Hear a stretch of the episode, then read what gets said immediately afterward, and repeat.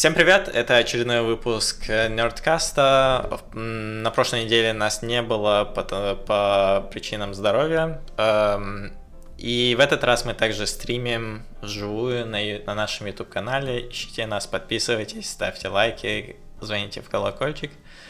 И я, как всегда, ведущий Магомед и соведущий Дима. Да, всем привет.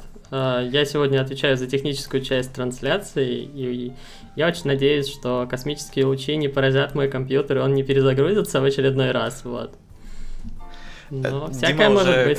Да, которую неделю мучается с непонятными перезагрузками Mac Mini, и вот будем надеяться, что не прервется. Но если прервется, подождете, потом стрим начнется заново. Да, в любом случае мы вернемся. Да. В прошлый раз пришлось, помучиться с моим интернетом. В Германии у меня интернет не самый оптимальный. Вот-вот, а еще говорите, что Европа. Да, но все знают, что в Европе с интернетом бывают сложности. Да, в некоторых регионах есть нормальный, как называется по-русски, гласфаза. Оптоволоконное, оптоволокно нормально проложенное, бывает нормальный интернет. А у меня коаксиальным кабелем, просто медным кабелем интернета. Слушай, у нас тут тоже есть провайдеры, которые коаксиальный кабель проводят. Вот я немножко удивляюсь. Ну да. Это прошлый век. Ну, на самом деле у нас адекватные провайдеры оптоволокно до дома проводят. А внутри дома, от свечей до квартиры, уже обычный Ethernet. Мне кажется, что это, оптимальная штука, потому что ты можешь дома хранить только свой роутер, и ты можешь взять себе любой роутер. У тебя нет никакой привязки к оборудованию, и при этом у тебя там гигабит спокойно может быть, а это в наше время кажется, что такой... Необходимость уже. Не то чтобы необходимость, но это оптимальный вариант. Все, что больше гигабита, уже стоит значительно дороже. Угу. Видишь, это было бы оптимально, но тут не то, что до дома, внутрь дома оптоволокно, до дома тоже это достижение. Это стоит очень дорого, если его там нет, то прокладка его будет стоить очень дорого. И часто там юрлица, некоторые, кому нужен такой интернет, специально заказывают. Например, там у нашей конторы целых два аплинка обычных, просто потому что оптоволокно до нас стоило 100 тысяч. Просто возьми и положи. И два аплинка просто, чтобы redundancy обеспечить. Я работаю там на коворкинг, и одна из частей бизнеса — это коворкинг, и в коворкинге два аплинка, просто если один падает, второй был доступен. И по скорости они шарят канал, и достаточная пропускная способность получается. Мы в прошлый раз мучились и решили, что Дима будет это все стримить, если у него все упадет, то будете ждать. Простите за это. Так, в плане темы у нас интересная тема. Дима, как эксперт в криптовалютчик, будет рассказывать про... Я не то чтобы эксперт, скорее просто так, это издалека интересующийся, иногда там реализующий какие-то свои небольшие проектики. У меня есть некоторое количество знаний. Да, из нас двоих ты делал NFT, так что... Был грешок, да. Да, поэтому. А я, признаться, несмотря на то, что я и бэкэнд-разработчик, и всячески интересуюсь разными вещами, криптовалюта до последнего времени для меня была такой фигней, в которую я не хочу ввязываться, потому что я не понимал хайпа, я ненавидел хайп вокруг этого всего и всеми силами обходил. Слушай, у меня было в целом достаточно похожая история. Я очень долгое время, у меня там, когда-то году в 2017, наверное, я немножко майнил разные криптовалюты на виртуалках Azure, по мелочи. потом там, вот, но это совсем мелочи были, и у меня там было некоторое количество биткоина и эфира, ну, прям совсем смешные суммы, вот, но я никогда не вкладывался до этого, до последнего года, вот, потому что я считал, что либо то, что это пузырь и криптовалютный рынок переоценен, и он вот-вот рухнет, либо я считал, что все уже умерло и никакого роста дальше не будет, вот, и не хотел рисковать. Но вот в этом году я решил, что да, пора это прекратить, надо потихоньку покупать какие-то интересные криптовалюты, потому что, ну, история циклична, биткоин падает, потом растет заново. Вот, но мы сегодня не будем говорить о цене криптовалют, потому что это неинтересно и... Как это неинтересно? Это самое интересное. Слушай, как говорит Бобук, биткоин всегда стоит ровно один биткоин. Вот. Да. И цена его в долларах может быть любой, какая разница?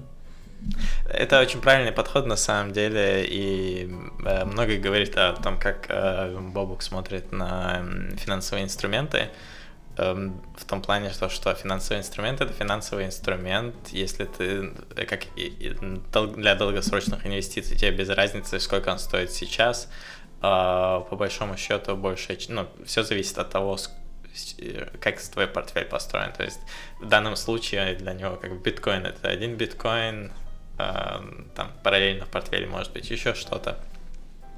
Вот, поэтому я очень согласен с этим, потому что если это сродни с тем, что покупать акции или ETF и так далее, ты покупаешь конкретную вещь, кусочек компании, конкретной компании, а не его денежный эквивалент. То есть это, мне близко вот это. Power спрашивает, как заработать $1 миллион на биткоинах без регистрации, без смс и без мозгов. К сожалению, мы не расскажем. Мы в пришел немножечко рассказали о том, как потерять биткоины без регистрации, смс и даже с наличием мозгов. Это можно сделать очень легко и просто, да. Вот. А как заработать, к сожалению, мы сами не особо знаем. Вот. Это да, такая если бы мы заработали, тогда мы занимались бы инфо-цыганством в Клабхаусе и рассказывали бы, как мы заработали свой первый миллион. А так продавали бы курсы, Нердкаст. Да. Сигналы. Диван, с чего мы начнем? С биткоина? Да, мы начнем, наверное, с биткоина, как с такого родоначальника всего этого дела. Вот, если говорить в целом об идеях, которые были до биткоина, они были достаточно давно, там 10, 20, 30 лет назад были всякие идеи об электронных деньгах и об блокчейне как структуре для хранения каких-то данных. Вот, но именно что первый, кто это делал, все собрал в единую кучу и заставил работать, это вот в 2008 году был Сатоши Накамото. Мы не знаем, кто это, мы не знаем, один ли это человек или это группа людей, но вот мы знаем, что был такой аккаунт, который в 2008 году написал white paper, точнее даже в 2007 году. А потом он занимался какое-то время разработкой, и в 2009 году он опубликовал исходный код, и 3 января был сгенерирован первый блок. В первом блоке было смайнено 50 биткоинов, вот, которые лежат на том кошельке, на котором они смайнены до сегодняшнего дня, и ничего с ними не происходит.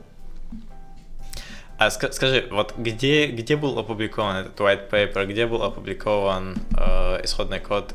Как вообще люди узнали об этом? Хороший вопрос. Я, к сожалению, не знаю на него ответа. На 4chane, наверное. Нет, слушай, не на 4chane, но, наверное, на какой-нибудь площадке. Я помню в 2009-м, когда я впервые услышал про биткоин. Угу. Ну, это достаточно рано. Да, у меня был спутниковый интернет. То есть на скачивание нормально, на отдачу не очень. И у меня были пакеты, то есть я еще жил в Чечне тогда. Угу. Круто. И я увидел по телевизору репортаж про это, скачал себе первую вот эту штуку для майнинга и там, ну, запустил ее, мне не хватало интернет-соединения нормального и забил на этом. Представь, если у меня был бы интернет тогда, все, был бы миллионером. Да, FOMO встречается это у криптоэнтузиастов очень часто, потому что часто мы там по незнанию, даже кто-то, может быть, владел каким-то количеством монет и терял их. И это очень такая частая история. Да. Вот. Если говорить дальше про историю, собственно, с того момента именно в биткоине мало что поменялось. Основная идея осталась прежней. Собственно, как это дело работает вообще? Изначально у нас есть ключи шифрования. Ключи — это эллиптические кривые, закрытый ключ размером 256 бит, открытый ключ 512 бит. Ключей может быть сгенерировано сколько угодно много, и каждому закрытому ключу соответствует один открытый ключ. Переводим деньги мы, соответственно, по открытому ключу. При тратах мы подписываем транзакцию с закрытой частью ключа и прикладываем открытый ключ, чтобы каждый мог удостовериться, что именно мы подписали этот ключ. Если говорить о самих блоках, то блоки состоят из нескольких частей, но самое важное в них это то, что у нас есть ссылка на предыдущий блок, хэш, его хэш. Есть список транзакций и есть ничего. Ничего, точнее нанс, в который мы просто подставляем циферки, пока блок не смайнится. Насчет майнинга. Майнинг — это, собственно, процесс добычи криптовалюты. Происходит это так: у биткоина в каждый момент времени есть какая-то сложность сети. Чтобы смайнить блок, нам нужно, чтобы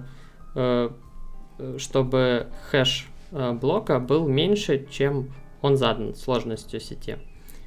Сделано это для того, чтобы можно так сказать, чтобы масштабировать блокчейн. Например, потому что пришло у нас там, у нас был один майнер, он майнил с какой-то постоянной скоростью, пришло 10 майнеров, они будут майнить со скоростью в 10 раз выше. Но тогда как бы все у нас сломается, у кого больше мощности, тот и победил. Вот. Ну, оно так-то и есть, но при этом важно то, что сложность сети, она регулирует скорость транзакций. Можешь объяснить просто, вот, что такое сложность сети? Сложность сети – это какое-то, если совсем просто, это количество нулей в хэше, которые должны быть в начале. Ну, то есть, насколько маленький должен быть хэш. А насколько маленький хэш, в смысле, его длина в его битах? В битах должны быть нули слева. Угу. То есть количество нулевых битов слева. Угу. Ну, там чуть сложнее, но... Если хэш представлен в бинарном виде. Okay. В Base64. Ну, на самом деле, не важно, в каком виде мы будем представлять. Суть одна. Вот. Сложность выставляется примерно раз в 2 недели. На самом деле она выставляется раз в 2016 блоков. И цель тут такая, чтобы один блок генерировался раз в 10 минут. То есть, если 2016 блоков смайнились за 1 неделю, например, то сложность сети вырастет в 1,5 раза, чтобы в следующий раз у нас не смайнились ровно за 2 недели. То есть, я его спросил, кто регулирует? Да, никто не регулирует, это алгоритм внутри блокчейна, да, который вот автоматически работает, учитывает время, учитывает количество смайненных блоков и выставляет сложность. Да, и тогда такой момент, вопрос. Я правильно понимаю, что вот первая часть с адресами работает почти как PGP? Да, да, очень похоже. Если не слышали, PGP — это Pretty Good PGP privacy. Да, pretty good privacy. По факту, ну, там в первой версии это работало просто на обычном базовом RSA.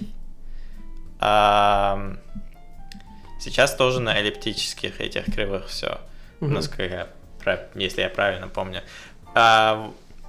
Вот вторая часть, вот эти блоки, зачем это нужно? То есть, если да, этих блоков не будет, что испортится вот это? Да, зачем нужны блоки? Блоки содержат транзакции. Транзакции это, то есть, в них записано, что мы с вот этого счета переводим столько-то монет на вот этот счет. И то, что они у нас пронумерованы и неизменяемы, на самом деле, неправда, не совсем правда. Они становятся неизменяемыми через некоторое время. Об этом я чуть дальше расскажу. Мы можем гарантировать то, что информация, которая там хранится, она верна. И то, что вот если человек говорит, что у него там есть 10 биткоинов, мы можем посчитать все транзакции в его сторону, с его стороны, и окажется, что действительно 10 биткоинов, мы можем ему верить. Зачем это в принципе нужно? Это попытка создать доверие в системе, в которой доверия быть не может. Я никому не доверяю, но я доверяю математике. Вот биткоин это такая вот, использует математику для того, чтобы можно было доверять. Ну и, собственно, это нужно для того, чтобы заменить банковскую систему. Ну, это такой утопичный идея. Именно поэтому его называют, типа, леджером таким, да? То есть банковской книгой. Вот, да, ну это действительно похоже чем-то так, на банковскую книгу, потому что, ну, в биткоине не хранятся балансы, там, в принципе, нет балансов. Балансы вычисляются условно каждый раз. То есть приходит, майнится новый блок, мы его принимаем, ну, точнее, скачиваем из сети, скачивание, ну, там тоже используются механизмы торрента, ну, то есть DHT и вот это вот все, чтобы быстрее распространять блоки по интернету. И плюсуем и минусуем нужным кошелькам транзакций. Так мы понимаем, сколько у кого денег. Вот. Окей. Тогда ты, я надеюсь, не сбиваю тебя вот с твоего хода. Нет, ты задавай вопросы, да, так. Смотри, я нахожусь, допустим, в России и майню в свою сторону, копаю в свою сторону, да. А кто-то в Америке копает в свою сторону. Да. Где мы, то есть, если я правильно понимаю, это все выглядит как бы как перевернутое, наоборот, правильное дерево, то есть оно растет вот как бы... Да. Обычно мы деревья в теории графов изображаем перевернутыми, но тут обычное дерево, допустим. То есть вот Сатоши Накамото сгенерировал первое, да. И вот оттуда началось все эти ветки. Нет, смотри, веток никаких нету. Цепочка блоков, она цепочка. Это последовательность. Каждый следующий блок, у него есть родительский блок, и у него есть дочерний блок. Все, других вариантов нету, но с маленькой оговорочкой. Бывают такие ситуации, когда у нас появляются две ветки. Это может происходить, если одновременно я и ты, например, смайнили два блока. Тогда я своим соседям говорю то, что «Ой, я нашел блок», и рассылаю его своим соседям. Ты делаешь ровно то же самое со своими соседями. Когда-то до кого-то доходит два блока одновременно. Они смотрят на это дело, ну и говорят, ну, два блока, что поделать. Вот. И они ждут, пока кто-нибудь другой смайнит еще блоки. И в итоге ждут того момента, пока во всю сеть не придет какая-то цепочка длиннее. Чья цепочка длиннее, те и победили. Окей, вот это я имел в виду, то есть вот это ветвление все-таки возможно? Ну, смотри, ветвление возможно, но в момент, когда оно произошло, через несколько блоков ветка отомрет, одна из веток, и у нас останется прямая, прямая цепочка. Да. Но как бы что гарантирует длину? То есть сколько, условно, есть какой-то threshold, который говорит, нужно на 4 блока длиннее, на 5 блоков длиннее? Вообще нужно на 1 блок длиннее, но из-за того, что мы живем в неидеальном мире, где у нас могут быть проблемы с интернетом, считается, что безопасная транзакция совершенная, она имеет после себя 6 блоков смайненных. Вот если ты сделал транзакцию, прошел час после этого, ты можешь быть уверенным, что с очень большой вероятностью твоя транзакция не будет отменена. Просто я тут подумал, например, представь, что образовалось два одинаковых блока на какой-то ноде. То есть я вот вижу два одинаковых блока. Ввиду высокой активности в сети на этих же двух одинаковых блоках, то есть со стороны Америки... Да, может произойти еще два блока, да. Это нормальная ситуация, и такое бывает. Вот тут Power спрашивает... Первое, да, насчет земляка, да, привет. Как биткоины закрепляются за кошельками и передаются? Как закрепляются, они как бы не закреплены. И в принципе, вот архитектура такая, что мы храним только транзакции, то, что столько-то монет ушло с такого адреса на такой адрес, и все. То есть, да, а кошельки — это такой эфемерная да, это вещь. Просто адреса. Приватный ключ. Да, приватный и публичный ключ, да. Как они передаются, тут тоже есть небольшая такая сложность. В биткоине есть такое понятие, как входы и выходы. Любая транзакция состоит из нескольких либо одного входа и нескольких либо одного выходов. При этом, если посчитать сумму, которая была во входах и выходах, она будет не равна. Разница — это комиссия, которую мы платим майнерам. Вот. Мы не можем... Вот, например, нам кто-то отправил 10 биткоинов. Мы хотим после этого свои 10 биткоинов раздать 10 друзьям. Мы не можем взять и просто так их отправить, потому что у нас есть один вход. Мы не можем никак разделить этот вход. Все, что мы можем сделать, это сделать еще одну транзакцию, в которой будет один выход какому-то нашему другу, а второй выход себе, либо еще кому-то.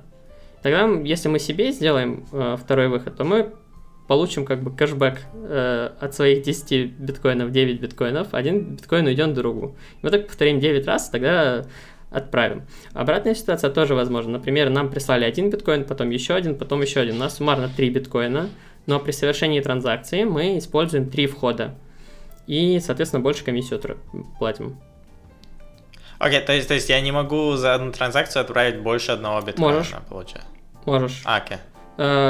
Во-первых, ты можешь как угодно их комбинировать, эти входы. Во-вторых, входы изначально, они имеют размер там в самом начале, вот в самый первый вход был, он там 50 биткоинов, потом они уменьшались, но они могут также и увеличиваться. Вот, собственно, когда ты берешь, у тебя есть 10 входов, тебе пришло 10 транзакций по 10 биткоинов, если ты эти 10 биткоинов отправишь кому-то, то кто-то получит один вход с 10 биткоинами.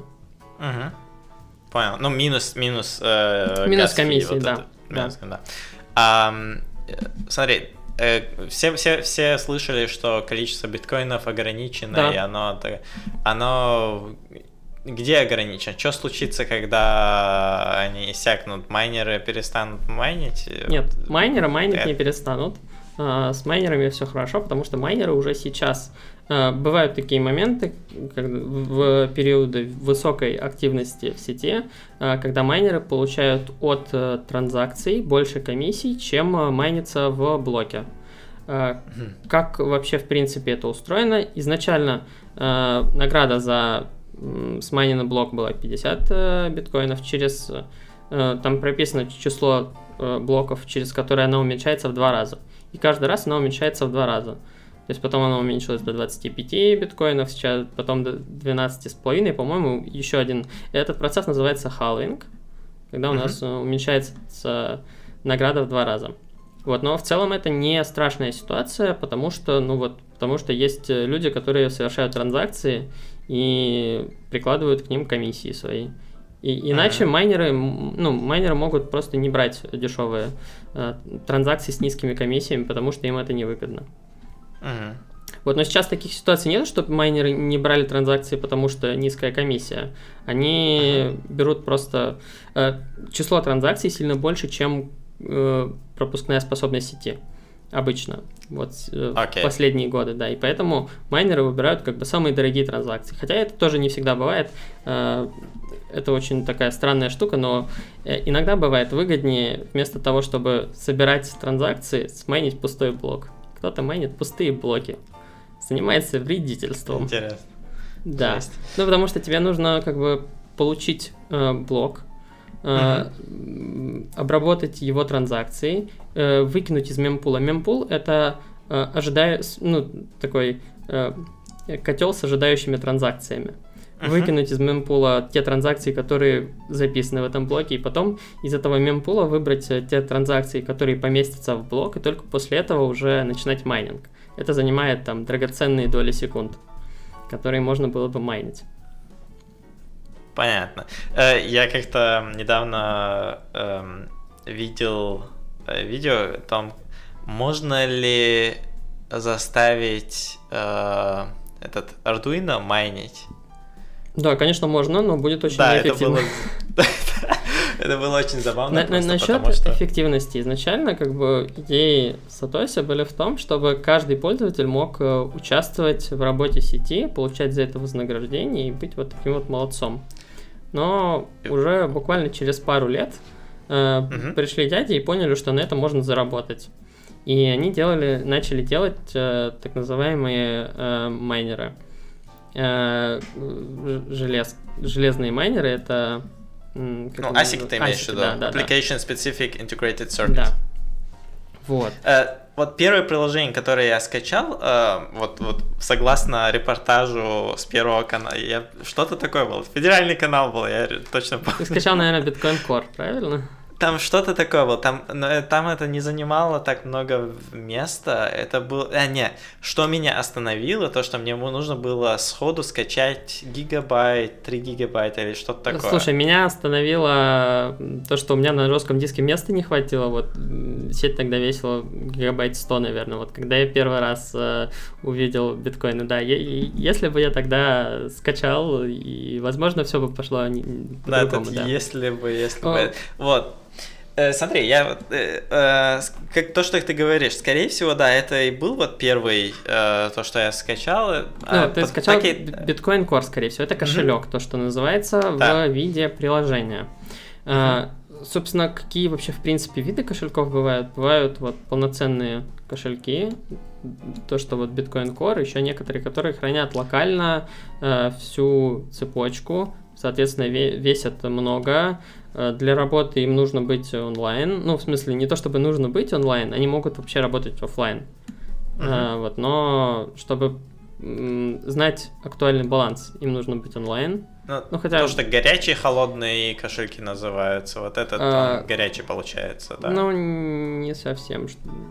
Понятие горячий, холодный кошелек вообще такое очень странное понятие. В смысле, холодный кошелек — это кошелек, который не имеет доступа к сети. Ты можешь создать пару ключей, приватный ключ записать на бумажку спрятать, а на публичный ключ отправить биткоины. Это будет называться холодный кошелек. Вот, горячий поэтому кошелек — продаются это... эти металлические штучки. Металлические штучки, да, это аппаратные кошельки.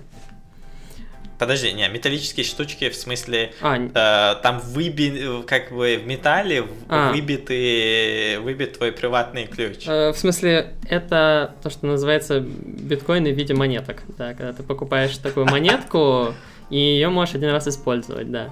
Интересная, но абсолютно бессмысленная идея. Хотя смысл есть в том, что ты можешь...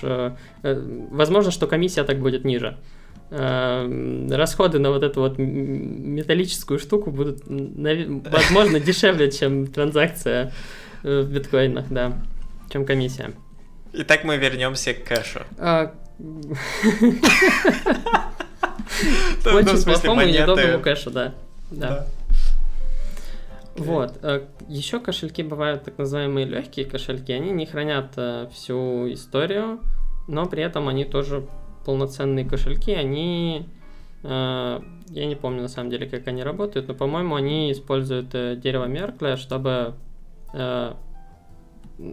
высчитывать чтобы понимать, что блокчейн находится в каком состоянии, исходя из этого. Короче, это хитрые штуки. Да, но типа большинство... Electrum. Да, вот, Electrum — это как раз вот легкий кошелек. И есть как бы еще два вида кошельков. Это кошельки, которые, у которых ты хранишь приватный ключ. Ну вот до этого, о которых я двух типах рассказал, там ты хранишь всегда приватный ключ. А есть еще всякие кошельки, как сервисы всякие. Например, там приложение на телефоне. Они ничего не знают, в принципе, о блокчейне. У них есть, вот, например, у них есть API, по которому они обращаются к централизованному серверу. От него получают там все транзакции, балансы. Все происходит на сервере. И тут есть две разницы. Это может быть так называемые кастодиальные и нон-кастодиальные кошельки. В одних ты сам владеешь приватным ключом, в другом ты приватным ключом не владеешь, он тоже на сервере. Собственно, вот... Ужасно.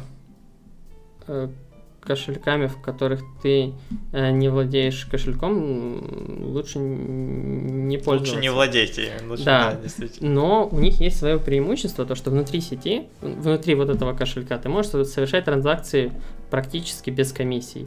Там, например, это обычно такие кошельки есть на всяких биржах. Там, например, Coinbase. Coinbase вообще стартовал как такой кошелек, потом он превратился в биржу. Вот, внутри Coinbase ты можешь там своему другу отправить, например, биткоины без комиссии. Это такая интересная возможность. А потом вывести оттуда. А потом вывести на нормальный кошелек, да. Да, вот Power спрашивает, где хранится блокчейн. Где хранится блокчейн? Вот блокчейн хранится у майнеров. Майнеры на своих компьютерах, точнее, не на компьютерах, но хранят блокчейн. Копию. Ну, каждый свой. Да, и каждый может хранить. Вот есть, собственно, как я уже говорил, полноценные кошельки. Вот самый известный — это Bitcoin Core. Его разрабатывает там Core команда, которая занимается этим делом. Вот ты можешь сам скачать этот кошелек, и он выкачает весь блокчейн тебе на компьютер. Это будет там гигабайт 300, может 500 занимать. Вот самое интересное мне было, вот, например, у меня два вопроса. Один про Lightning и другой про именно обновление. Вот ты говоришь, есть команда, которая работает. Да? Вот, то есть если никто не знает, кто такой Сатоши Накамото... Да, собственно, он запустил блокчейн, какое-то время паймайнил, а потом он просто ушел, ну типа исчез. Ну, имеется, я к тому, что вот первые ноды, первые майнеры у него были, то есть вот эти точки сети были. Первые биткоины майнил он на свои кошельки, и эти монеты до сих пор там лежат. Я к тому, что кто выпускает обновления. Да, давай расскажу, как это происходит. Есть Core Team, это команда, которая занимается развитием блокчейна. Как она это делает? Во-первых, есть такое понятие, как BIP, это такие пропозалы в биткоине. Они там есть, ну, они имеют название, то есть три буквы, BIP, минус и какой-то номер, там, BIP 20. Как request for comment. Да, что-то такое. Вот, собственно, бип ты, в принципе, можешь написать кто угодно, потом там Core Team может подумать, решить, будет ли она это имплементировать. Если она это дело имплементирует, дальше начинается такой интересный процесс, когда код имплементирован, выпускается, собственно, вот Core кошелек. Он публикуется, майнеры его скачивают, и после этого у них есть возможность активировать эту фичу или не активировать. Как они это делают? Вначале они, собственно, в каждом блоке есть место под все что угодно, ну, просто неразмеченная область. И там выставляют биты, типа, если это сигнальные биты. И если большинство блоков за какой-то период времени содержат какой-то определенный сигнальный бит, то считается, что вот это предложение принято, и оно активируется после этого. И после этого начинает работать. То есть другие майнеры должны, как бы сказать... Да, они должны согласиться с этим. Я голосую за. Да, понятно. Да, это вот такое вот голосование. При этом не всегда так бывает, что там все единогласно голосуют. Например, была история с Bitcoin Cash, по-моему, либо Bitcoin Gold. Я... Bitcoin Cash, да. Собственно, был такой экс-инженер Фейсбука Амори Сычота. Он, собственно, сказал, что он хочет увеличить размер блока до 8 мегабайт. Вот. И в это же время Core Тима, она была против увеличения размера блока, и у нее было предложение о реализации так называемого SigWit. Это технология, которая позволяет часть, какую-то очень маленькую транзакцию, часть транзакции, ну, какие-то метаданные вынести из самого биткоина, из самого блокчейна. И таким образом получается, ну, условно сжатие данных, ну, потому что размер блока, он фиксирован, он 1 мегабайт, ты туда больше данных положить не можешь, но сейчас размер блока в среднем там 1,2-1,4 мегабайта за счет вот ровно этой технологии. И, собственно, получилось такое разделение. Часть майнеров пошли майнить биткоин, большая часть майнеров, поэтому он и продолжил называться биткоином. А часть людей пошли, они не согласились с этим предложением, они пошли увеличили размер блока до 8 мегабайт и назвались Bitcoin Cash. Понял, то есть это такое ветвление, форк получается. Да, получился именно что форк. И это достаточно такое распространенное явление в блокчейне. Кому-то что-то не понравилось, пошли форкнулись. У нас история остается прежней, но при этом дальше у нас происходят какие-то изменения. Окей, это очень демократичненько на самом деле. Да. С одной стороны, это очень демократично, с другой стороны, от демократии тут очень мало, потому что майнеров не очень много. В смысле, майнеров как персонажей их много, но дело в том, что один майнер ничего не решает. Майнеры объединяются в так называемые майнинг-пулы. Кланы. Да, да, это именно что кланы. Есть несколько майнинг-пулов, которые контролируют, ну, там, в районе, там, на пальцах одной руки пересчитать можно количество пулов, которые, собственно, контролируют большую часть сети, которые могут не очень сложными действиями договориться, вот, чтобы там чуть-чуть чего-то делать. Я сейчас в голове представил такой... Сидит Дон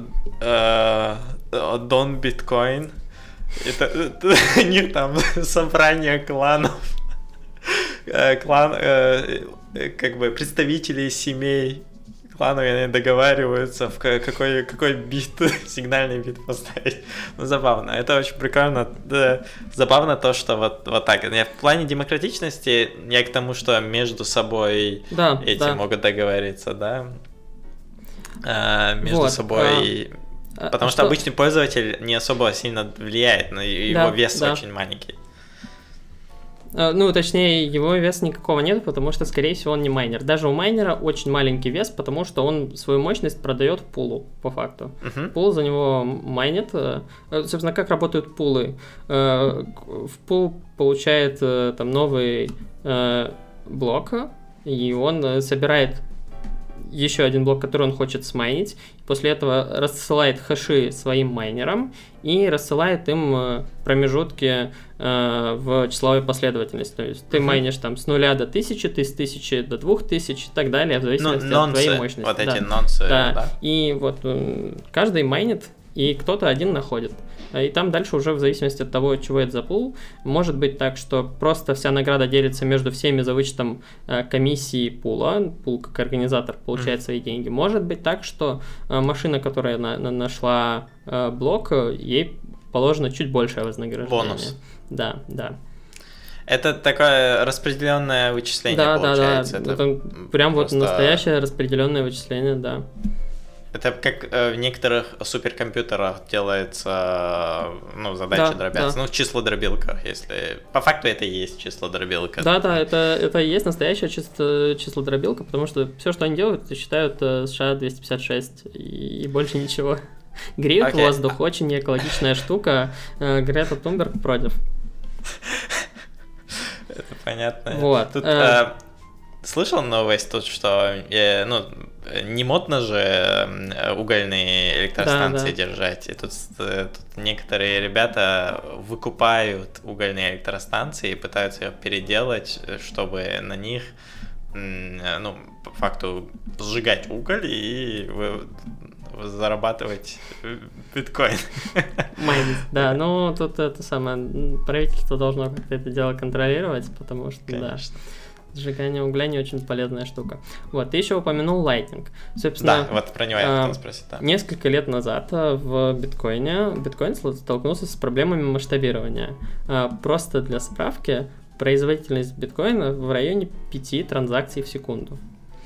Чтобы медленно. Вы понимали, это очень медленно, потому что, например, там у какой-нибудь визы это десятки тысяч транзакций в секунду. А мы тут хотим как бы мир поработить. Да.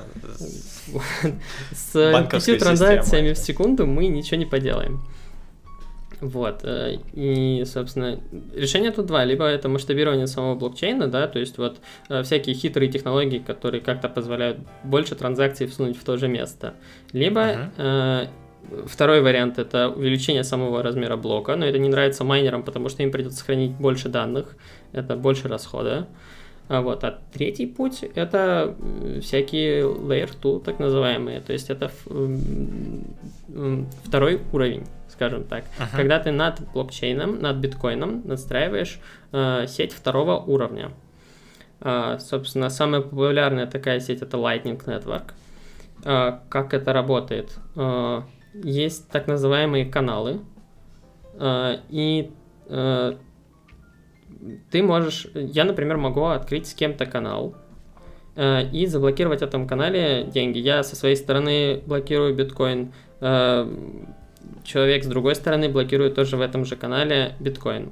После этого мы можем в рамках этого канала сколько угодно долго и сколько угодно много пересылать монетки друг другу, пока наши взаимные балансы сходятся. Ну, то есть я не могу отправить 2 биткоина по этому каналу, потому что ширины канала баланса не хватит. Не хватает, да. Но я могу там в любой момент добавить.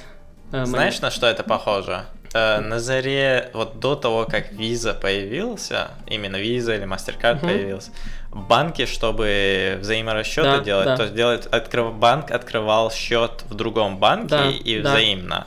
И так они взаиморасчеты делали просто, а потом кэш привозили и такие отгружали. Да, вот, но, собственно, открыть один канал это не очень интересно, потому что достаточно бессмысленно. Я только с одним человеком смогу транзакции гонять по этому каналу. Поэтому, собственно, каналов открывается много. То есть я открываю с каким-то провайдером каналов канал, этот провайдер каналов открывает канал с какими-то другими провайдерами каналов. Так сеть это может быть очень большой. Я могу там через 10 каналов быть... у нас может быть путь между мной и тобой. Такая меш сеть получается. Да, при этом, ну, конечно, идея. Выбирается наименее короткий путь для прохода. Самый дешевый. Да, да. Ну, потому что в каждом канале ты оставляешь какую-то часть комиссии, но она там в сотни, в тысячи раз меньше, чем комиссия за собственно, совершение транзакций в биткоине. И эта штука, ну, достаточно масштабируема, ты можешь прям вот хорошо ее отмасштабировать. Она достаточно безопасна для небольших транзакций. То есть, например, там у тебя есть $1000, ты хочешь там ими как-то платить в магазине, например, ты открываешь канал на эту $1000 и платишь в магазинах условно. И ты можешь потерять только эту тысячу долларов. Да, в крайнем случае. Но на самом деле у них там тоже есть всякие там защиты, ну то есть то, что ты их потеряешь, это достаточно маловероятный сценарий, если ты сам не отдашь их. Или не забудешь пароль от кошелька, да, ключ. А как эти каналы потом, транзакции через эти каналы отражаются в основном? Есть, собственно, в блокчейне записываются, по сути, 2 вида транзакций. Это открытие канала, закрытие канала. И еще небольшое уточнение насчет биткоина. На самом деле в биткоине может храниться не просто перевод от одного к другому. Там есть на самом деле даже что-то похожее на язык программирования и что-то похожее на смарт-контракты. Только в очень-очень упрощенном виде. Он, конечно же, не Тьюринг полный, Вот, но там может быть что-нибудь типа того, что транзакция совершится только если двое из трех подпишут ее.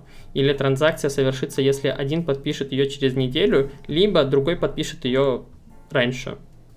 Вот там такие условия. Ну, то, что есть. Называется в кошельках, то есть, типа, кошельки с несколькими подписями. Да, с несколькими подписями, либо с подписями по какому-то условию. Собственно, вот такие транзакции, они как бы...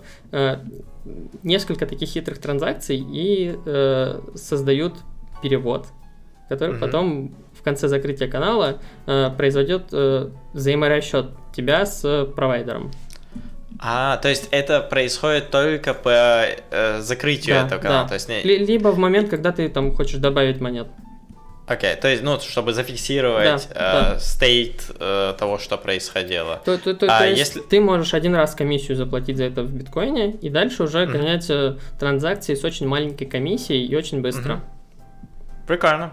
Теперь понятнее. Да, но как бы это не решает всех проблем биткоина, потому что остаются проблемы с тем, что там, например, нет полноценных смарт-контрактов, и это очень интересная тема.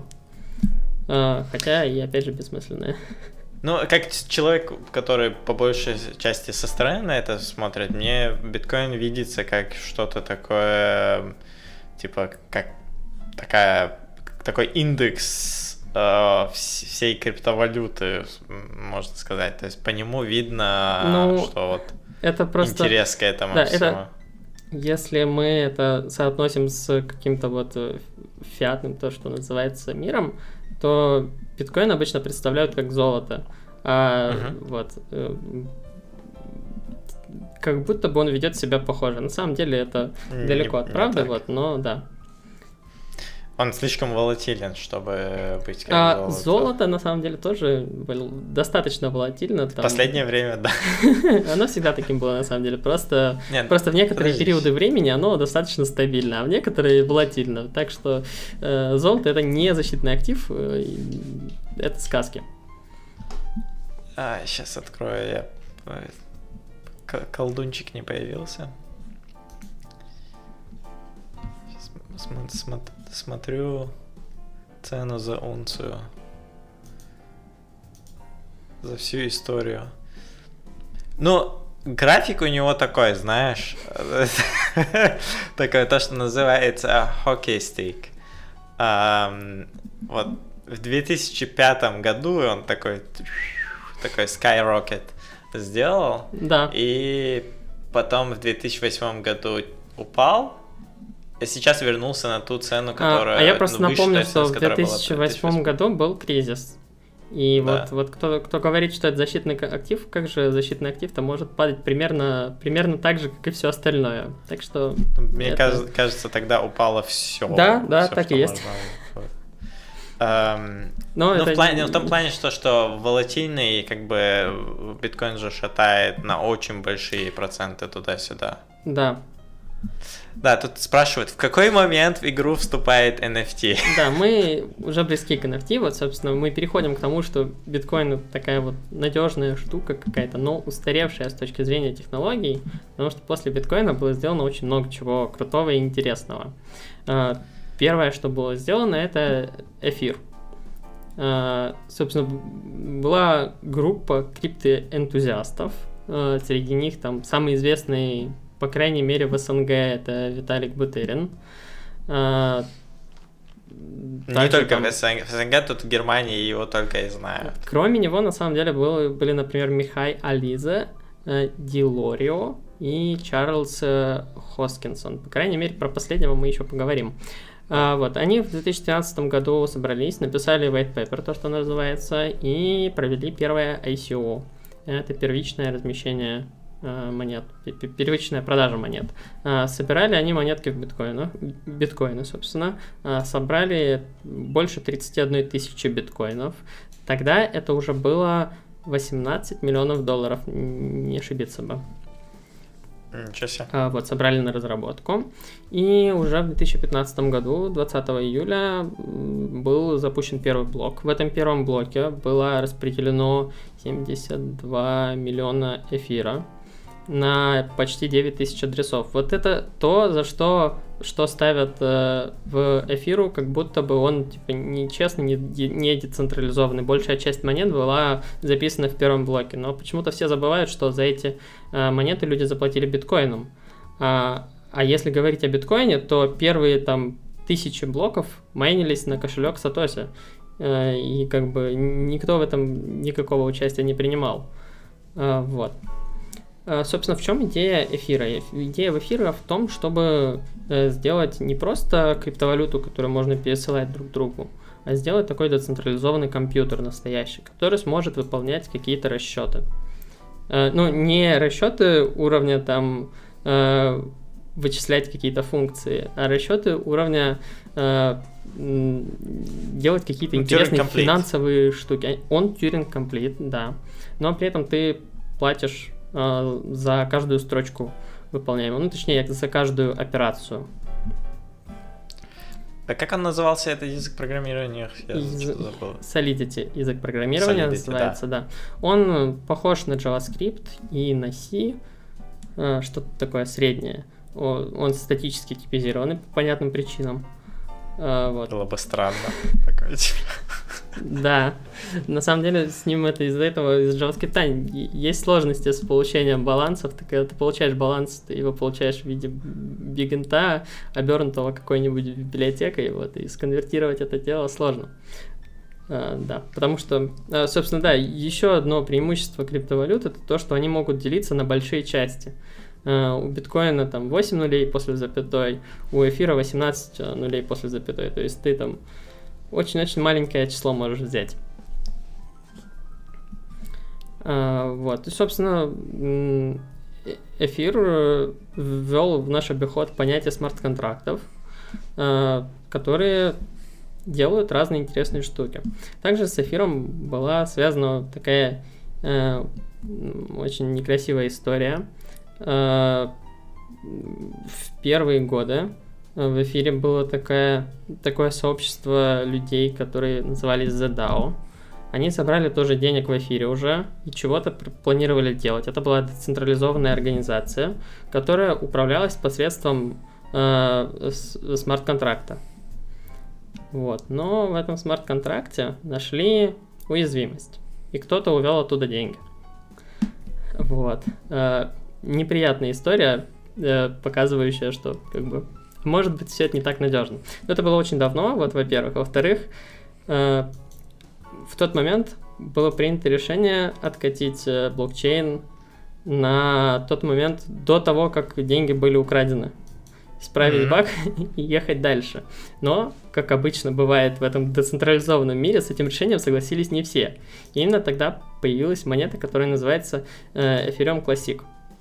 Я не уверен, где она сейчас находится, но, например, в 2017 году она была там в топ-20, наверное. Сейчас я ее уже и в топ-20 не видел, возможно, что она где-то совсем в конце.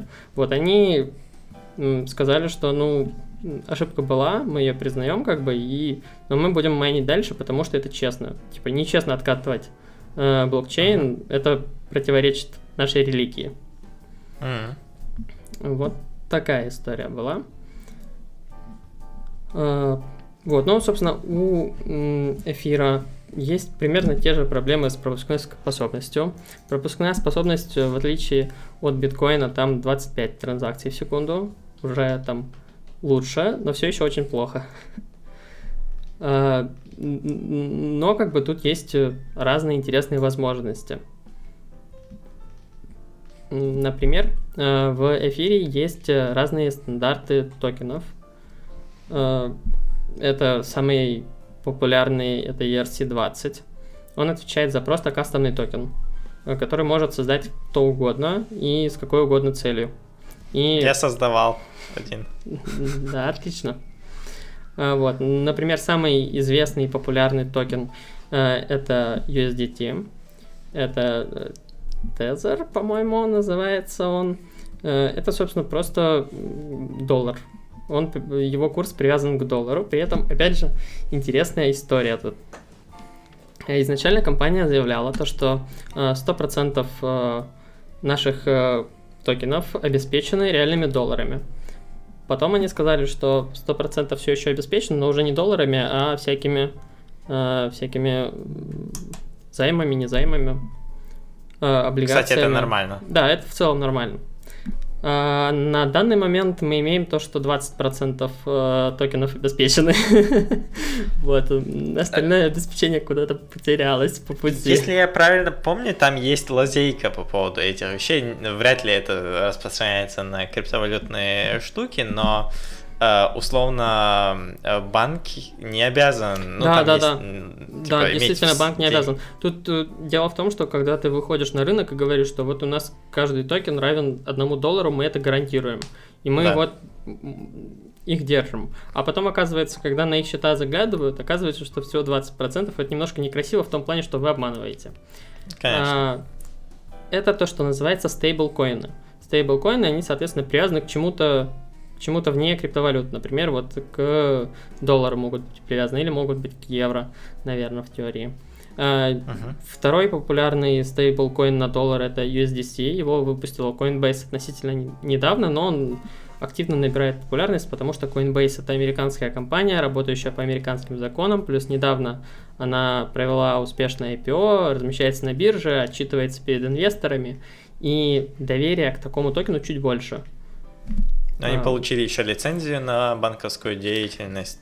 Туда да. же тут в Германии они получили недавно. Вот я жду очень сильно, когда они придут в Россию официально, но, скорее всего, не дождусь. Не уверен, что дождусь, да, потому что сейчас я в Coinbase могу максимум только пересылать между кошельками монетки, а купить я через Coinbase ничего не могу. А потому что нет легитимизации, ты не да. можешь пройти в KYC. Ну, в том числе, да. Что такое KYC, давай расскажем. Это know your client. Ну, client или customer, да. Это процедура, когда ты доказываешь бирже или там кошельку, или тому, у кого ты покупаешь, то, что ты реальный человек, и тебя вот так вот зовут, у тебя такая фамилия, ты вот здесь проживаешь. Усы, лапы и хвост, да. вот мои документы показываешь. Ровно это. Вот, если говорить о стейблкоинах, есть еще интересные стейблкоины, например, стейблкоин DAI, по-моему, он DAI называется. Идея в том, что он равен, опять же, $1, но у него нет никакой организации, и он работает за счет математики. Каким образом?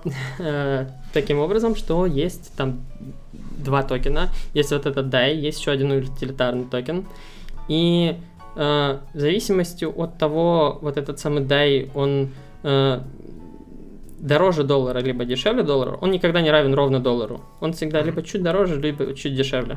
В зависимости от этого взять этот токен в кредит с обеспечением эфиром либо выгодно, либо невыгодно. Соответственно, рынок сам регулирует его цену. Такой опцион? Что-то вроде того, да. Необычненько. Да, при этом мы можем гарантировать математикой то, что это как бы работает, и курс всегда стремится к $1, но в случае, если большая волатильность на рынке, то у него могут быть там отклонения, там он может там на 10 центов дешевле стоить или дороже. Вот это, то есть ты должен принимать такие риски, зато ты уверен, что этот токен не обесценится, потому что компания соскамилась. Вот. Собственно, это одна из частей, собственно, первая часть того, что есть в принципе в блокчейне сейчас, то, что вот работает. Это всякие децентрализованные финансы, стейблкоины всякие разнообразные и возможность менять одни монеты на другие. Опять же, внутри эфириума, да, не касаясь биржи. Да. Просто я открываю сейчас вот свой этот wallet, и он предлагает мне поменять токены. И теоретически я могу на что угодно внутри эфириума поменять, верно? Я правильно понимаю? Да. Ну, на любой ERC-20 токен ты можешь поменять. Как работают, собственно, вот эти децентрализованные биржи? Они работают тоже очень интересным образом. Опять влияет математика на это дело. Есть так называемый пул ликвидности. Ты в пул ликвидности приносишь деньги в 50% в одной валюте, 50% в другой валюте. Например, ты можешь поставить туда USDT и эфир. После этого кто-то другой приходит, и он меняет одну валюту на другую. То есть он кладет в этот пул эфир, получает USDT по курсу. Курс, он как бы зависит от того, от баланса сил, от того, сколько в этом пуле одной и второй монеты. Ну, вот. Логично. Ну, как бы это... Ну... Да, поэтому, понятно, опять же, курс может плавать, но он, опять же, рынок его заставляет его стремиться к правильному курсу. И ну да, этом... потому что это как весы работает, да, получается, да? Да. И поэтому есть много разных таких вот децентрализованных бирж, и на них на всех курс стремится плюс-минус к одному, он как бы вот сам по себе, ну точнее рынок его выставляет, справедливым делает. Либертарианская мечта. Да, это, кстати, очень близко к тому. Вторая часть, вот то, что есть полезное и работающее, это NFT. Да. Стандарт токена ERC-721, он описывает то, что с ними можно делать. Идея в чем? Что такое вообще NFT? Это not foundable токен, невзаимозаменяемый токен. Если обычный токен... Fungible. Fungible, да, возможно. Если обычные монеты взаимозаменяемые, то есть без разницы, возьму я твой один биткоин или свой биткоин, они будут равноценны. С NFT это не так. У тебя есть уникальный токен, каждый токен он уникальный. Ну, не всегда у тебя может быть, например, 10 экземпляров одного токена, но в среднем у тебя там каждый токен уникальный, и он хранит какую-то метадату. Это обычно ссылка на IPFS. IPFS — это децентрализованная файловая система. Если говорить о том, как она расшифровывается, название, это межпланетарная файловая система. Я, когда первый раз услышал, думал, что она связана с протоколом, интернет-протокол, ну, с IP. Ну, то, что interplanetary, это просто забавно очень. Да, собственно, идея в том, что просто разные компьютеры хранят одно и то же. Причем могут хранить, могут не хранить. В общем, про это, я думаю, что можно вообще отдельный выпуск сделать, про то, как работают разные децентрализованные протоколы. Хранится там в токене хэш. Хэш, обычно хэш картинки, или гифки, или видео, или, может быть, даже аудио. И ты можешь, собственно, пойти и послушать, что дает NFT. NFT как бы говорит то, что ты владеешь вот этим. Но тут есть небольшая загвоздка. Так как это цифровой мир, доверие строится как бы на том, что ты веришь этому человеку. Например, вот недавно Эрмитаж выпустил коллекцию NFT. Я могу вот быть уверен, да, что Эрмитаж, скорее всего, меня не обманет. Потому что это как бы уважаемая организация. Она выпустила NFT, и вот те картины, если я куплю одну из этих картин, я действительно буду единственным владельцем такого токена. Не произойдет такого, что Эрмитаж завтра пойдет и в другой сети запустит точно те же самые токены и продаст их еще раз. Смотри, у всех всегда есть вопрос. Если я вот покупаю NFT, но картина хранится в Эрмитаже, что я покупаю? Вот, то есть, то, что называю... Цифровую картинку, просто, ну, на самом деле ничего. Ты покупаешь эксклюзивность, ну, вот, то, что если ты пойдешь в эфир, откроешь там вот эту картину, ты увидишь, что то, что там написано, что владелец Магомед. Все. Да. Это все. Но NFT же еще, насколько я понял, может играть, то есть в данном случае это виртуальное коллекционируемое что-то, да. А еще NFT может играть роль, забыл, как по-русски называется, то, что с нотариусом ты подписываешь. Да, всякого рода договоры могут быть, тут проблемы с законодательством. Если законодательно это дело будет разрешено, то никакой проблемы в том, чтобы любые, в принципе, сделки проводить через блокчейн. Это вот такая фича смарт-контрактов. Я могу там ипотеку, например, брать в блокчейне, да, потому что это будет доказуемо, прозрачно и надежно.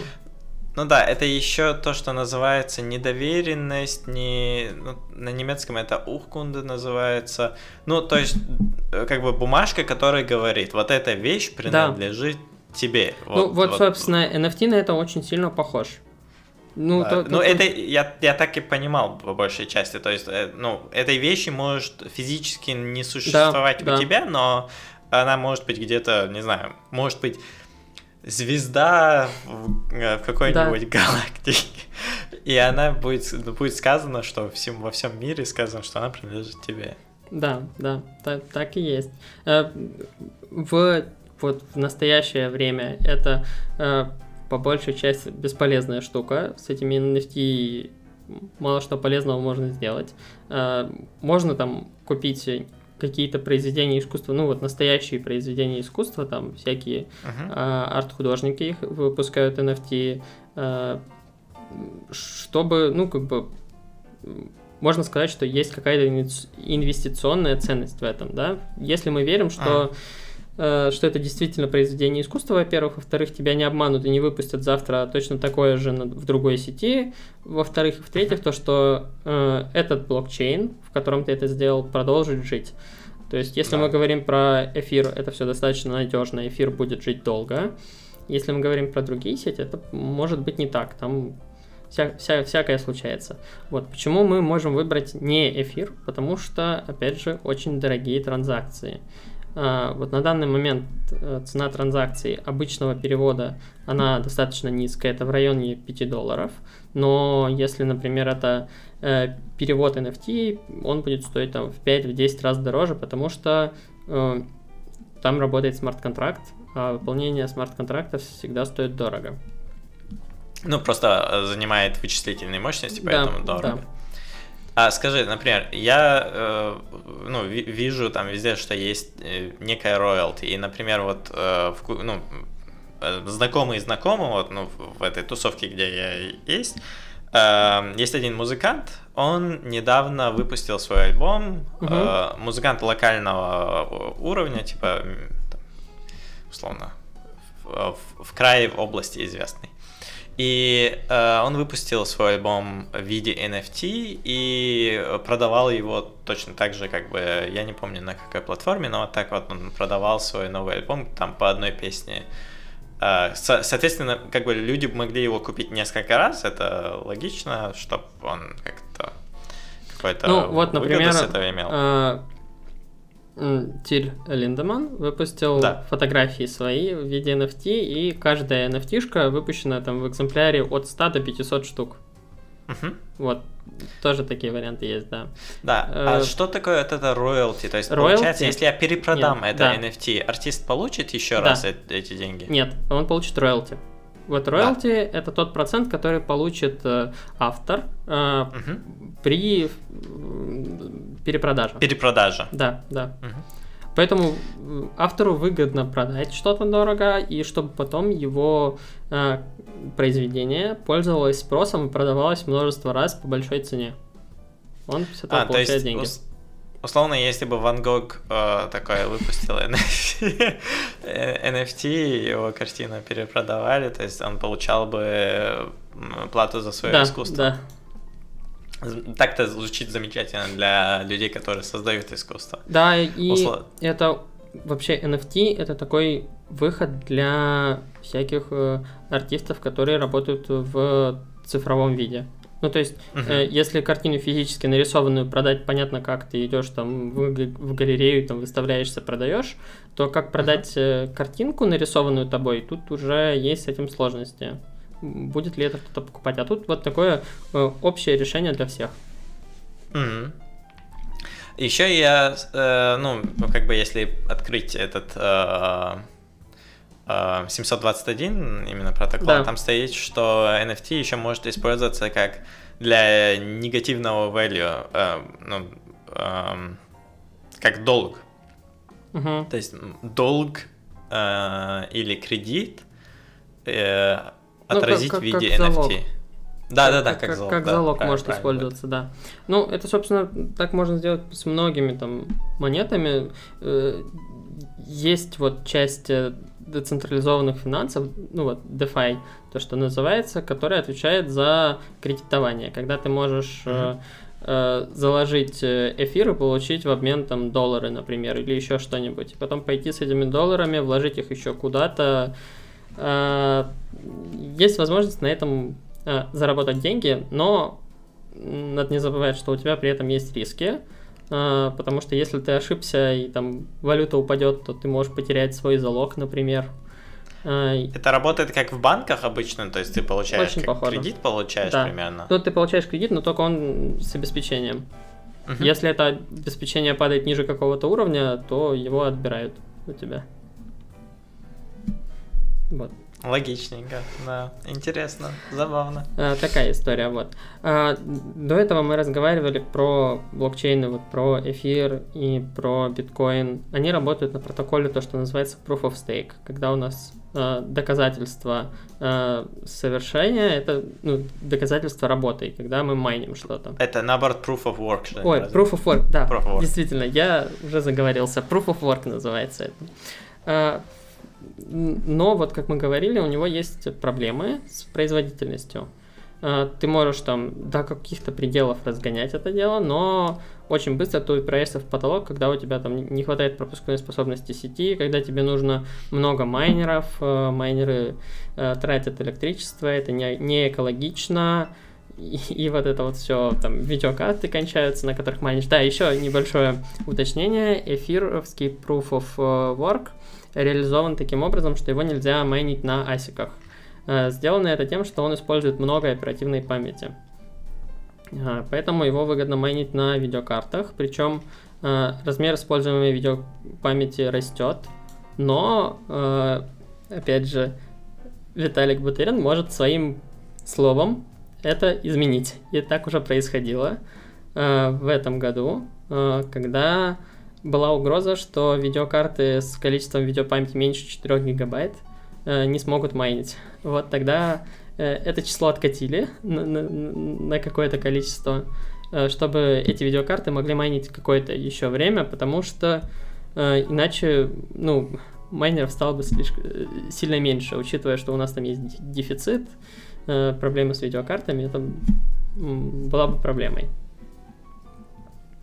Вот, но там есть защита, вот, собственно, от асиков. Невыгодно майнить на процессорах, опять же, только видеокарты тут майнят. Вот. Если говорить о будущем эфира, то он переходит на Proof of Stake протокол. Proof of Stake – это такая идея, что у нас есть несколько серверов. Каждый сервер независимый. И каждый сервер ставит свою ставку в виде количества монет какого-то. И в зависимости от размера ставки у него есть какая-то вероятность подписать следующий блок. Вот совсем кратко, если описывать алгоритм, то он такой. При этом сервер такой может поднять кто угодно. То есть ты можешь пойти... и поднять такой сервер в эфириуме втором, только тебе нужно будет какое-то количество эфира для стейка. Я правильно понял, это работает как игра «Кто больше»? То есть ты закрытый аукцион. Нет. Такой... Нет, неправильно. Как ты можешь ставку... Смотри, все ставят много, есть минимальный порог, но выигрывает не кто больше, выигрывает... кто больше с какой-то вероятностью. То есть, если у тебя 10 таких серверов поставят одинаковое количество, то они будут понятно, да, с равной вероятностью подписывать блоки. Proof of Stake, он может быть разный в зависимости от конкретной реализации, от конкретного блокчейна. Если с майнингом все просто, там везде плюс-минус одно и то же, то тут есть такое... разночтение, скажем так. Вот у кого-то там выбирается лидирующая нода на какое-то количество раундов, у кого-то на каждый новый блок выбирается нода. Вот. Но это не сильно принципиально. Это позволяет очень сильно отмасштабироваться, потому что теперь у нас это не пользовательские компьютеры условно, а это сервера в дата-центрах с большим количеством оперативы, с большим количеством ядер. Вот. И что очень важно, с быстрым интернетом. Соответственно, тут уже мы можем переходить на там, 1000 транзакций в секунду. Вот, например, есть блокчейн, который называется Solana. Они недавно установили в таких тестовых условиях, у них было 60 тысяч транзакций в секунду. Это был рекорд. Но, во-первых, это тестовые условия, во-вторых, скорее всего, у них стояли сервера в одном дата-центре. Вот. Соответственно, низкие пинги, все хорошо. Есть Фритон. Это детище Дурова без Дурова. Они переписали свои ноды с C на Rust и тоже запускали в одном дата-центре. У них было 64 тысячи транзакций в секунду. Они хвастались этим, говорили, что вот мы обогнали Solana, мы такие молодцы. Потом они провели эксперимент уже в более реальной жизни, и у них с подключением нод из разных мест, ну, собственно, уже когда сообщество в этом участвовало, у них было 55 тысяч транзакций в секунду. Это уже, ну, вот прям хорошая цифра, которая может прям обеспечивать нас быстрыми транзакциями. Фритон — это что-то тоже proof of stake, да? Там тоже proof of stake, да. И в Solana тоже proof of stake, но там он свой с какими-то хитростями синхронизации времени. Вот, я не очень в этом шарю. Эфир, собственно, переходит на Proof of Stake. У них сейчас есть такая вторая сеть Ethereum 2, которая работает на Proof of Stake. Туда пока только можно отправить транзакцию, монеты, чтобы застейкать их. Но обратно монеты не вернуть, внутри транзакций никаких нету. То есть она просто работает. Типа просто можно туда деньги отправить. Да, да. И там, все. Собственно, за стейк ты получаешь вознаграждение какое-то, там сколько-то процентов годовых, то есть это такое интересное вложение. Это работает как обычный банковский вклад. Да, да, очень похоже, но опять же тут есть риски. Есть риски, что если ты застейкаешь в какую-то ноду, которая решит обмануть всех, то твой стейк может, например, сгореть. И опять же, все зависит от того, какой это блокчейн. Ну, то есть тебя могут оштрафовать, там, могут оштрафовать на какую-то часть, могут все отобрать. На все. Да, такое тоже возможно. Раскулачить сразу. Да, да. Но это в крайних случаях происходит, если нода добросовестная, работает долгое время, плюс она сама стейкает свои деньги, и это какое-то значимое число денег, то, скорее всего, ей можно доверять. Вот. Тут опять же такие проблемы с децентрализацией, то что, ну вот у нас до этого было бесконечное число майнеров, а теперь у нас там 1000 нод, и вроде бы это не очень правильно. С другой стороны, за счет того, что стейкать может каждый человек в какую-то конкретную ноду, у нас получается ситуация, что если, например, грозится форк, то мы можем просто свои монеты перенести в ту ноду, в которой позицию которой мы поддерживаем, и таким образом тоже участвовать в этом. Какая-то политическая игра там внутри. Ну вот, такое бывает. Забавно.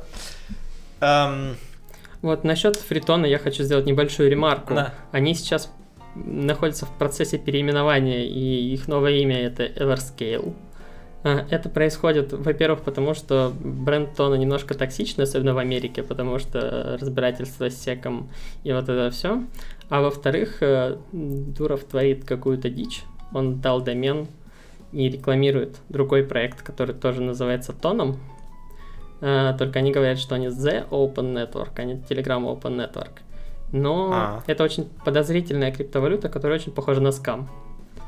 Вот. То есть Дуров делает скам. Скорее поддерживает, не то чтобы делает. Он к этому, скорее всего, отношения не имеет, действительно. Вот, но он передал репозиторий, передал домен, и крутит рекламу их. При том, что это вот одна из первых реклам в Телеграме, кроме какой-то помоечной сетки рекламной, которая рекламировала какую-то дичь совсем уж. Жесть. Окей. А как-то... Есть альтернатива Телеграму? Телеграму... Да, Elements уходим. Телеграмму, слушай, да, Matrix это вот хорошая альтернатива. Только им нужно все-таки клиент нормально написать. Riot, конечно же, им можно пользоваться, но больно. Вот. Ну, потому что он типа на... Как он называется? Он на электроне написан, да. Но это если говорить о десктопном приложении.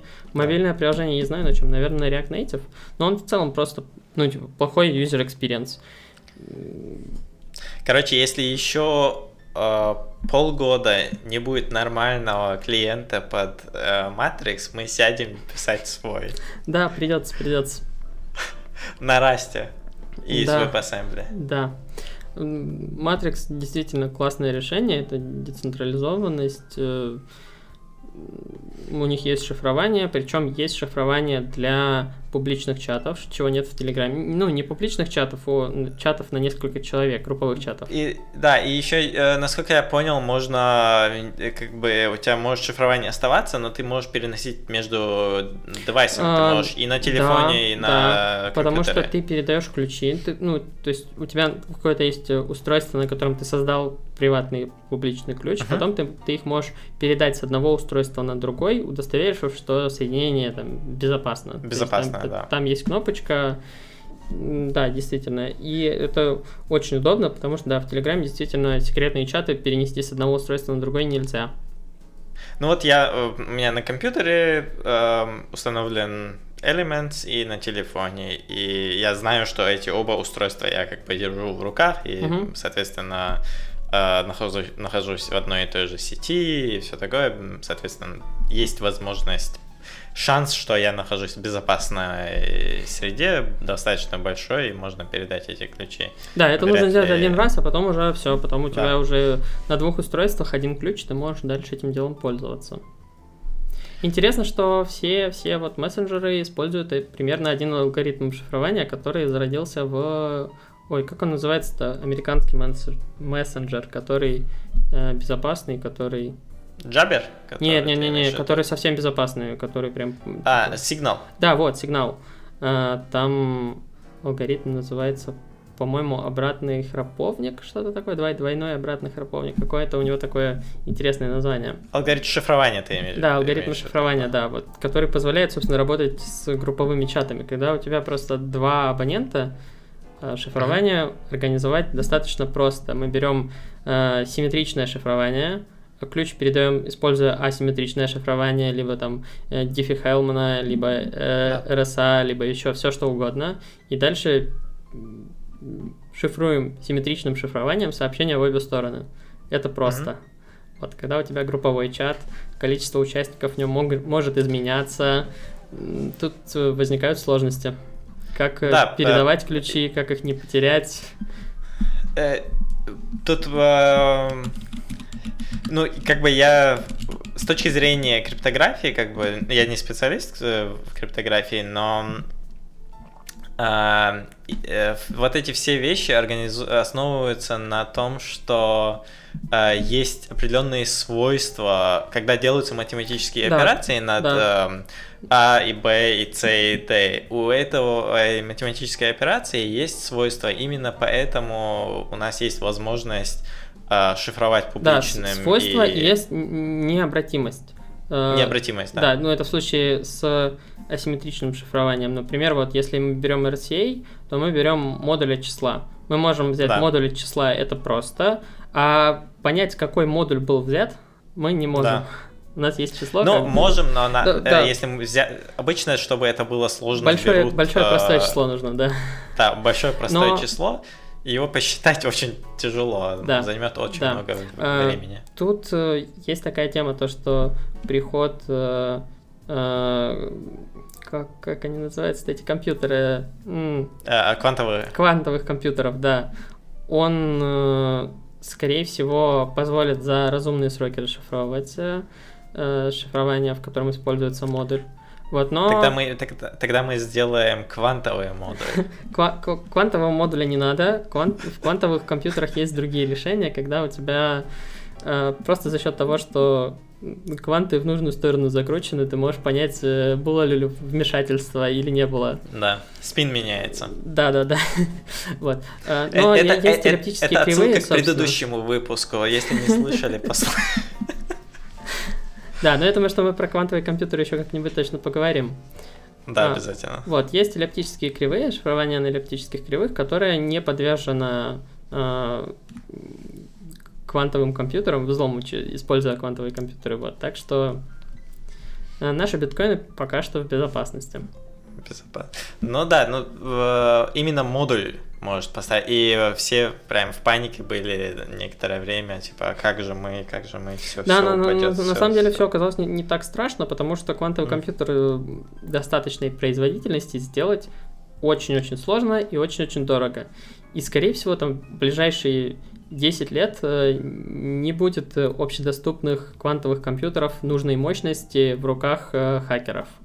Надежда ровно на это.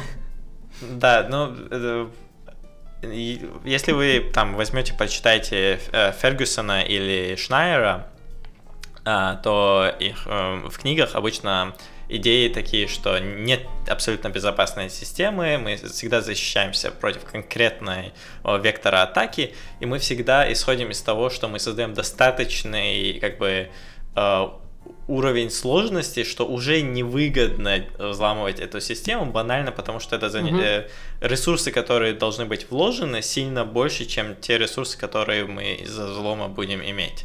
Как бы в этом основная идея защиты всего этого. Да, все ровно так, и обычно все-таки слабым звеном выступает человек, что да. Я говорил, пришел, вот, да. Когда тебя могут обмануть, просто сказав одно, а на самом деле там окажется другое, а ты не по невнимательности подпишешь транзакцию, и твои деньги уйдут, да.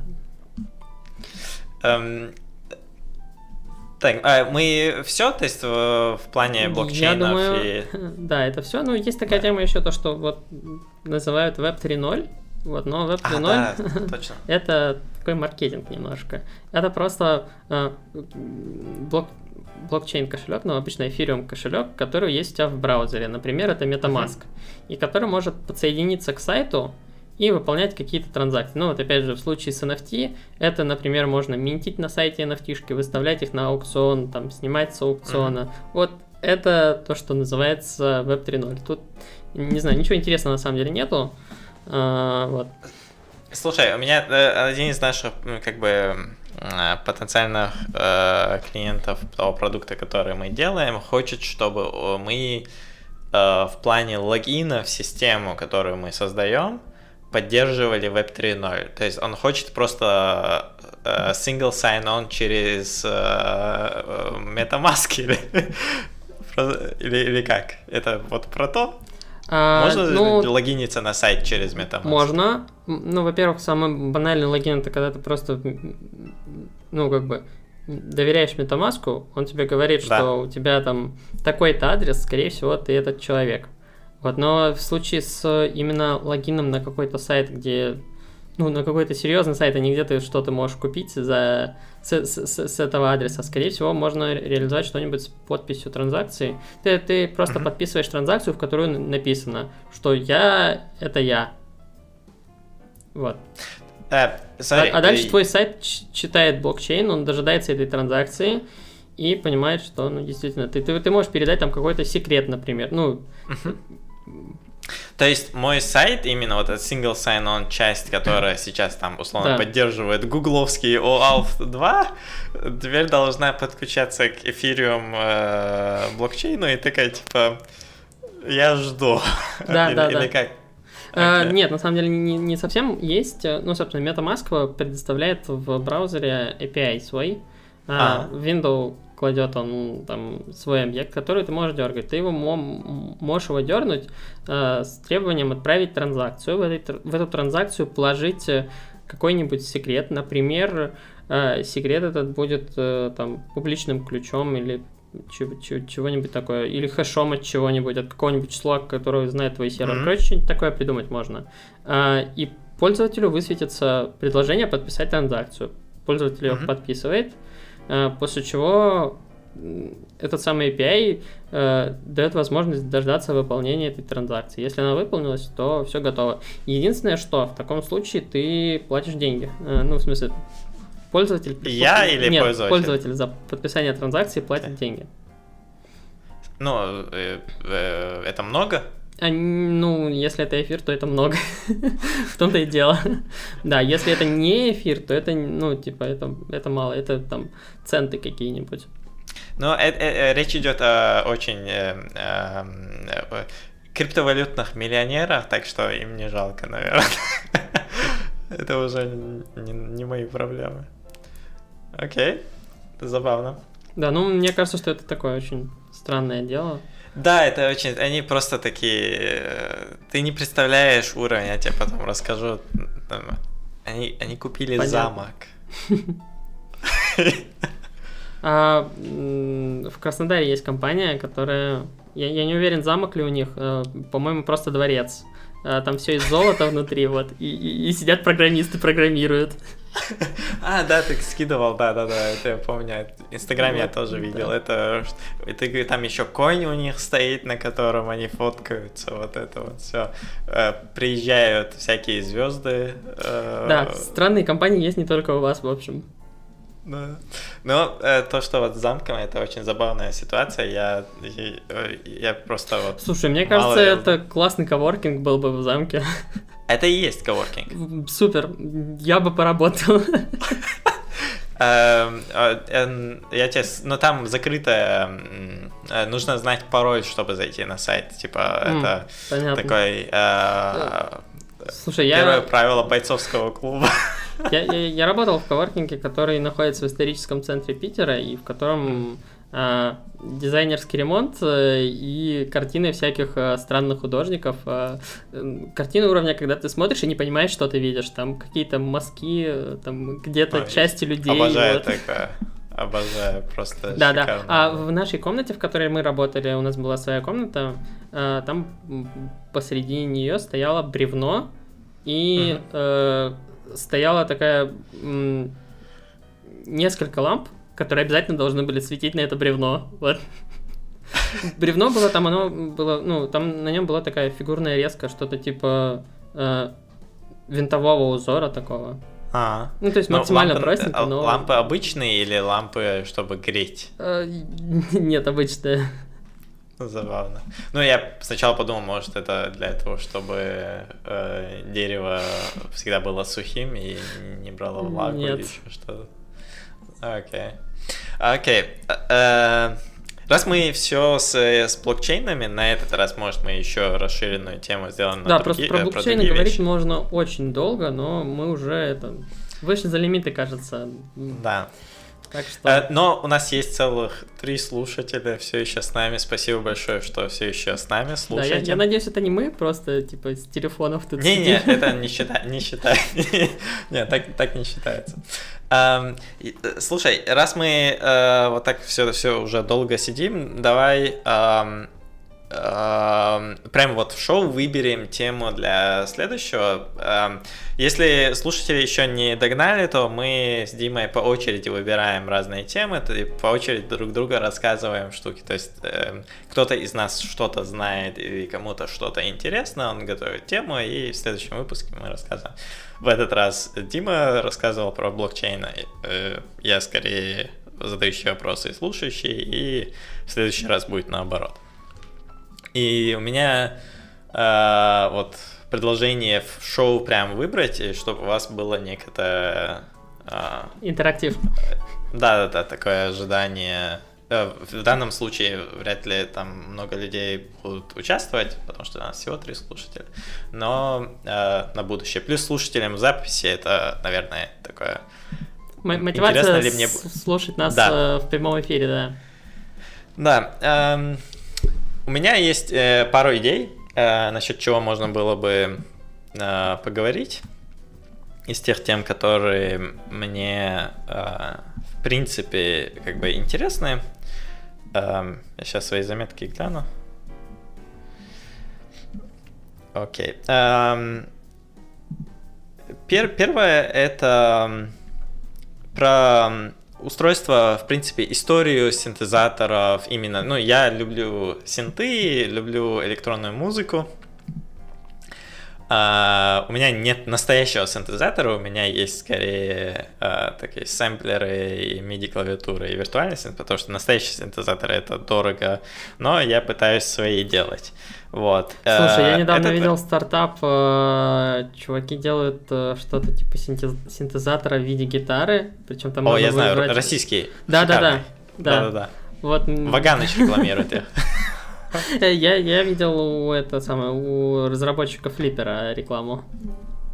Окей. Это реально крутой проект, потому что чувак, который его делает, он делает сначала, не знаю как сейчас, но он начал его делать самостоятельно. Он типа хотел научиться играть на гитаре, но у него что-то нет.